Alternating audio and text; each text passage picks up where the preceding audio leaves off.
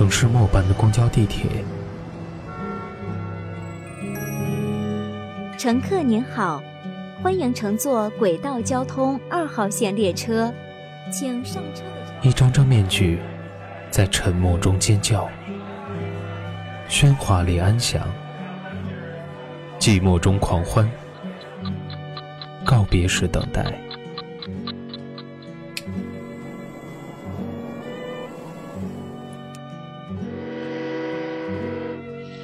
城市过客，因爱驻足。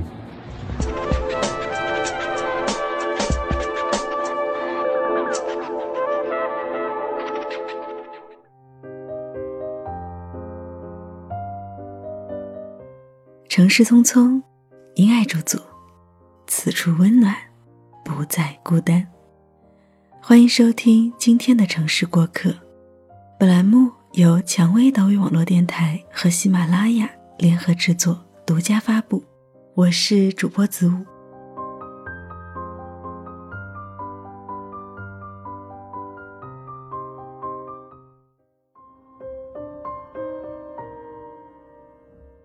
今天我想来讲一讲我的闺蜜阿星的故事。我大四那年，她正在兢兢业业的备考，为进入编制而废寝忘食。他甚至还报了各式各样的培训班，笔试的、面试的，价格并不便宜。其实我不太能理解，几乎所有人都在往更大、更繁华的城市跑，绞尽脑汁寻找更多机会。可他却反其道而行之，要回小村小镇去当一名教师。且不论收入高不高，只说那狭窄闭塞的环境，就会令思维僵化。久居其中，只怕自己也会丧失学习力与思考力，一天天的沦为温水里的青蛙。可他不以为然，他说：“我不适应快节奏、强压力的大城市。”我本身的愿望就是工作稳定，家庭和顺。这话倒是不假。我们一起长大，他向来都是温吞吞的性子，学习成绩不上不下，做人也不骄不躁，属于存在感不强的那一类乖乖女。对，就类似于电视剧《欢乐颂》里的关关关雎尔。我完全想象不出她穿高跟鞋飒飒生风。职场中笑傲江湖的样子，拿本地方言来说，就是一点都不冲闯。更何况，教师一直是他最理想的职业。工作环境没那么复杂，而且一年还有两个大假。而另一方面，阿星出身普通，经不起一而再、再而三的试错。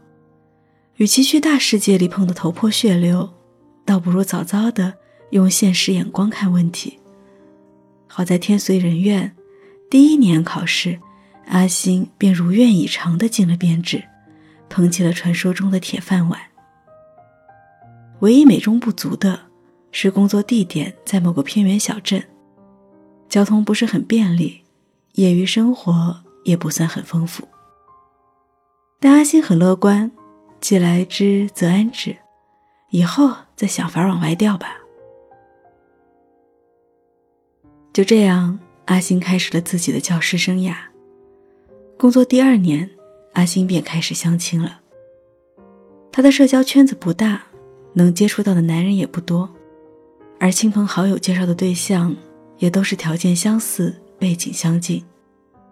他们大多出身在普通家庭，辛辛苦苦上了大学，人生经营的战战兢兢，不敢有一丝一毫的行差踏错。所以都老老实实的考试、上班，用固定工资来给人生上保险。嫁给这样的男人，基本上就杜绝了大富大贵的可能。好处当然也有，那就是安稳，而且是双份的安稳叠加，可以最大程度的防范风险。他把进展说给我听，可我总觉得哪里不对劲儿。思来想去，才发现。是“相亲”二字令人不悦。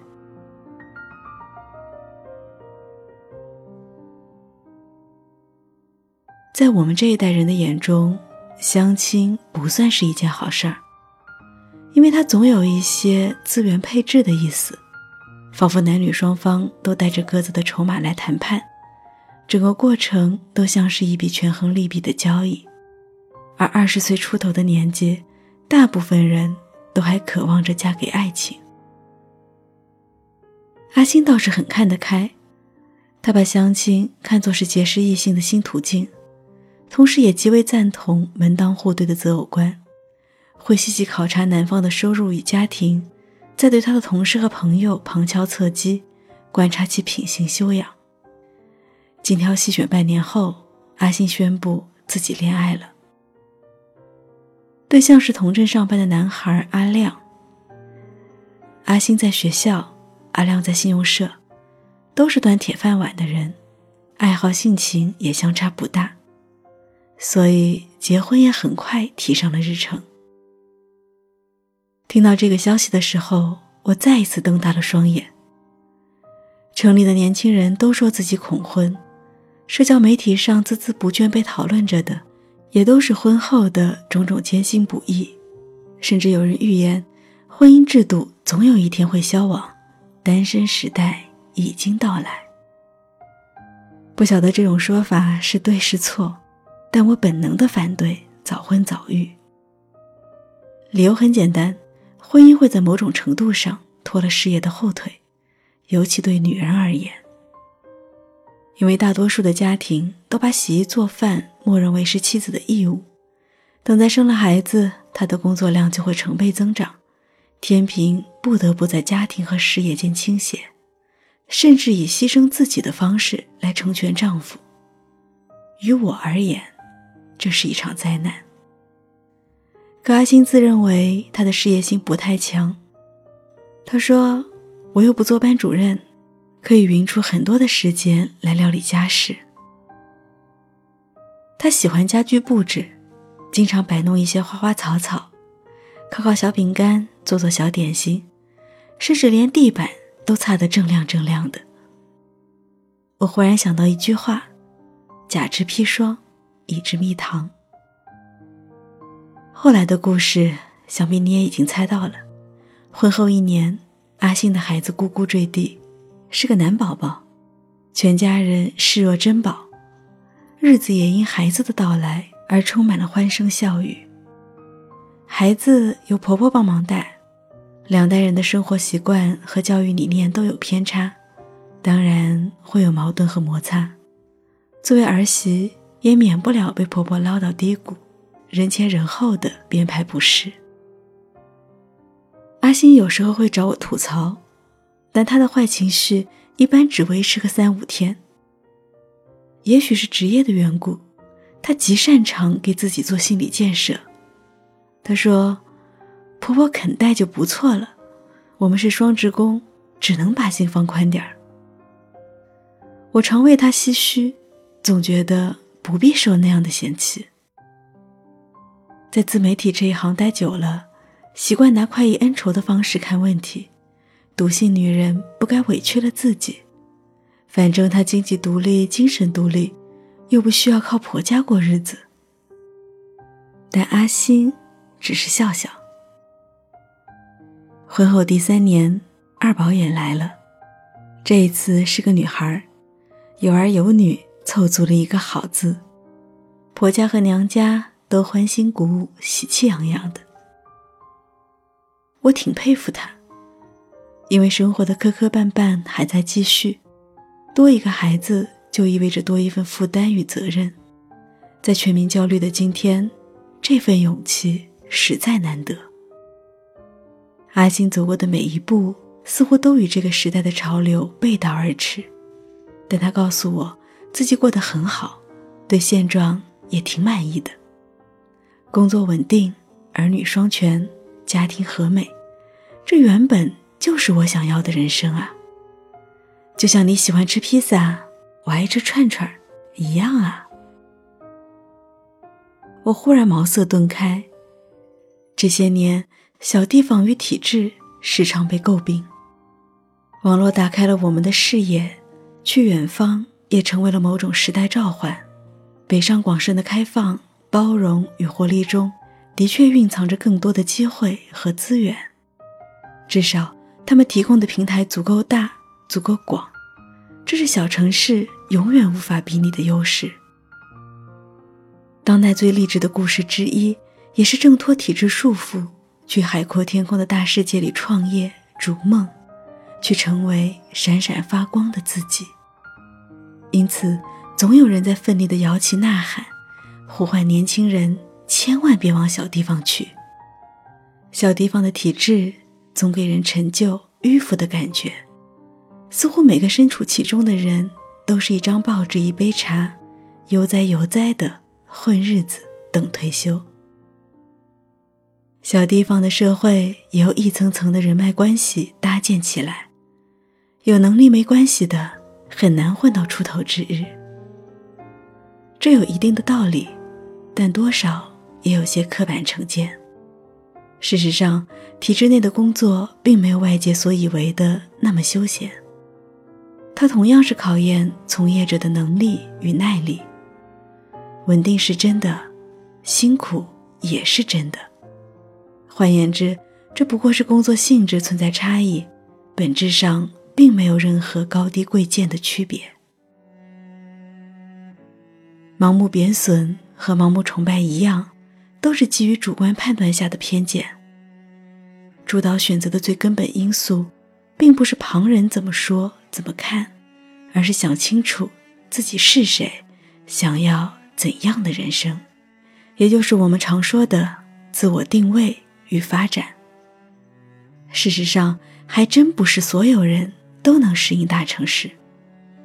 我的另一个朋友丹丹，就是逃离北上广的最典型代表。他性格文静，和阿星差不了多少，可毕业那年却被大趋势撺掇着北上，成为了北漂一员。后来那几年，他辗转各个公司，却始终没办法适应那种快节奏的工作与生活，薪资水平也始终在原地踏步。慢慢的，丹丹便萌生了退意。事实上，很多年轻人。不明白自己想要的究竟是什么。人生太过迷茫时，向着灯火璀璨的地方去，总是不会错的。经历过，见识过，等到了解自己时，不妨再做一次选择。不是每一个人都受得了大城市的快节奏，也不是每一个人都忍得了小城镇的世俗平凡。和谈恋爱、结婚一样，适合自己的就是最好的。这样看来，我忽然觉得阿星很了不起，因为他在很年轻时便把自己剖析的明明白白，然后规划出了一条最适合自己的路，没有浪费时间，也没有来来回回的绕圈圈。慢慢的，你就会发现，所谓幸福，无非是。求人得人。现在，阿星和她的丈夫都已经调到城郊，他们买了房，安了家，工资涨了，孩子也慢慢长大了，挺好的。偶然听别人的歌，会有许多感慨，时间心里涌起许多的迫不及待。平息了连连风尘，才知道那些曾经拥有，却不是爱。蔷薇岛屿有声频率，感谢您的收听，也感谢作者惋惜的文字。我是子午，想听到我更多的节目，可以关注我的微信公众号子午。想查询本期节目歌单及故事原文。可以关注我们的微信公众号“蔷薇岛屿有声频率”。同时呢，我们正在招聘后期策划。如果你想和我一起制作有声节目，欢迎加入我们的招聘群：幺四六幺七五九零七，并注明“子午专属后期音频”。我们期待与你合作。他们说不必惦念着你的未来。淡忘了匆匆而过的故事，日子总是无聊，偶尔精彩。走过的路已是昨天，说了没做的事，你是否还在期待？梦里遇见秋一样的你，醒了时飘着片片红叶的现在。昨天的你，可曾想到昨天的未来如现在？现在的你，可会想到现在的未来？未来的你，可能想到未来的未来，像昨天已不在。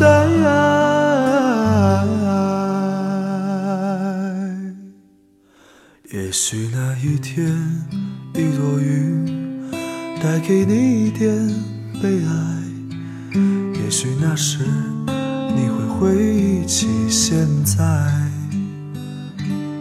也许我如那一片红叶，飘进你秋一样美丽的梦